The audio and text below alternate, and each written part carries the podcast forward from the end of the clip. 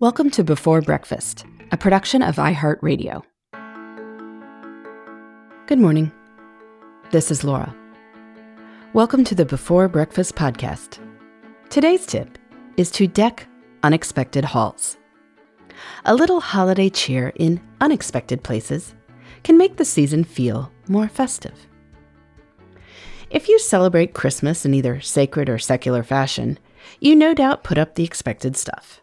A tree in your living room, a wreath on the door, a few lights on trees.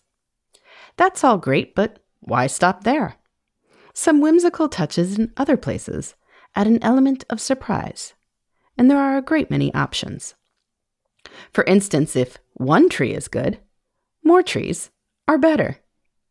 In addition to your focal one where you stuff the presents, consider putting small ones maybe in your kids' rooms. Each kid can decorate the tree exactly as he or she wishes.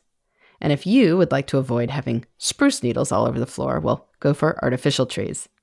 Just as much fun, much less maintenance required. Any bathroom is ripe for the holiday treatment. Grocery stores sell holiday-themed soft soap. We've got gingerbread and cranberry scents going on right now. And a bright red hand towel or a glittery one makes hand washing fun. Definitely break out the Christmas-themed mugs for your morning coffee.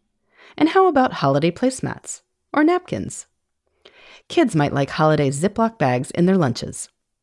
Put a garland behind you if you're working from home, and the greenery can be seen in Zoom calls. And yes, you could get a Rudolph nose and antlers for your car. It's silly, but, well, it can be fun. Little whimsical decorations don't have to stop with Christmas. Any holiday can be an occasion for spreading a bit of cheer.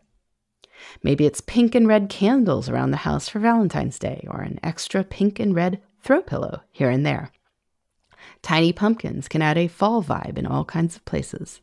Bathrooms, windowsills, desktops. Kids' stuffed bunnies can become the basis for an Easter display. Now, you may be thinking that this sounds like a lot of time, money, and clutter. You may also recall that I have advocated looking for evergreen stuff when possible.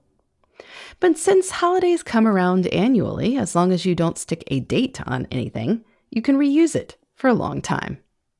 You probably have all the Christmas or winter decor you want, but for the other holidays, just pick up a new item or two each year.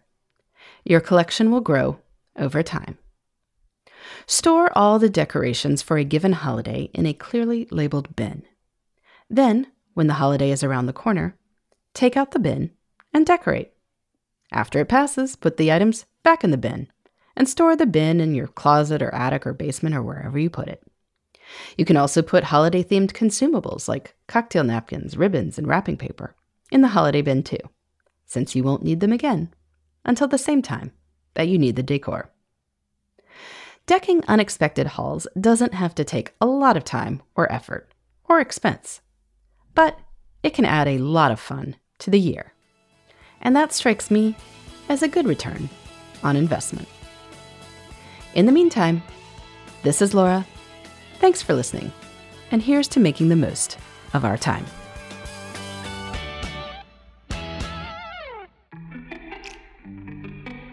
Hey everybody, I'd love to hear from you.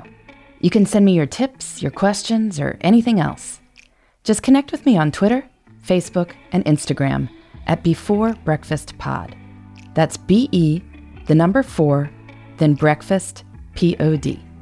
You can also shoot me an email at beforebreakfastpodcast at iheartmedia dot com. That Before Breakfast is spelled out with all the letters. Thanks so much. I look forward to staying in touch.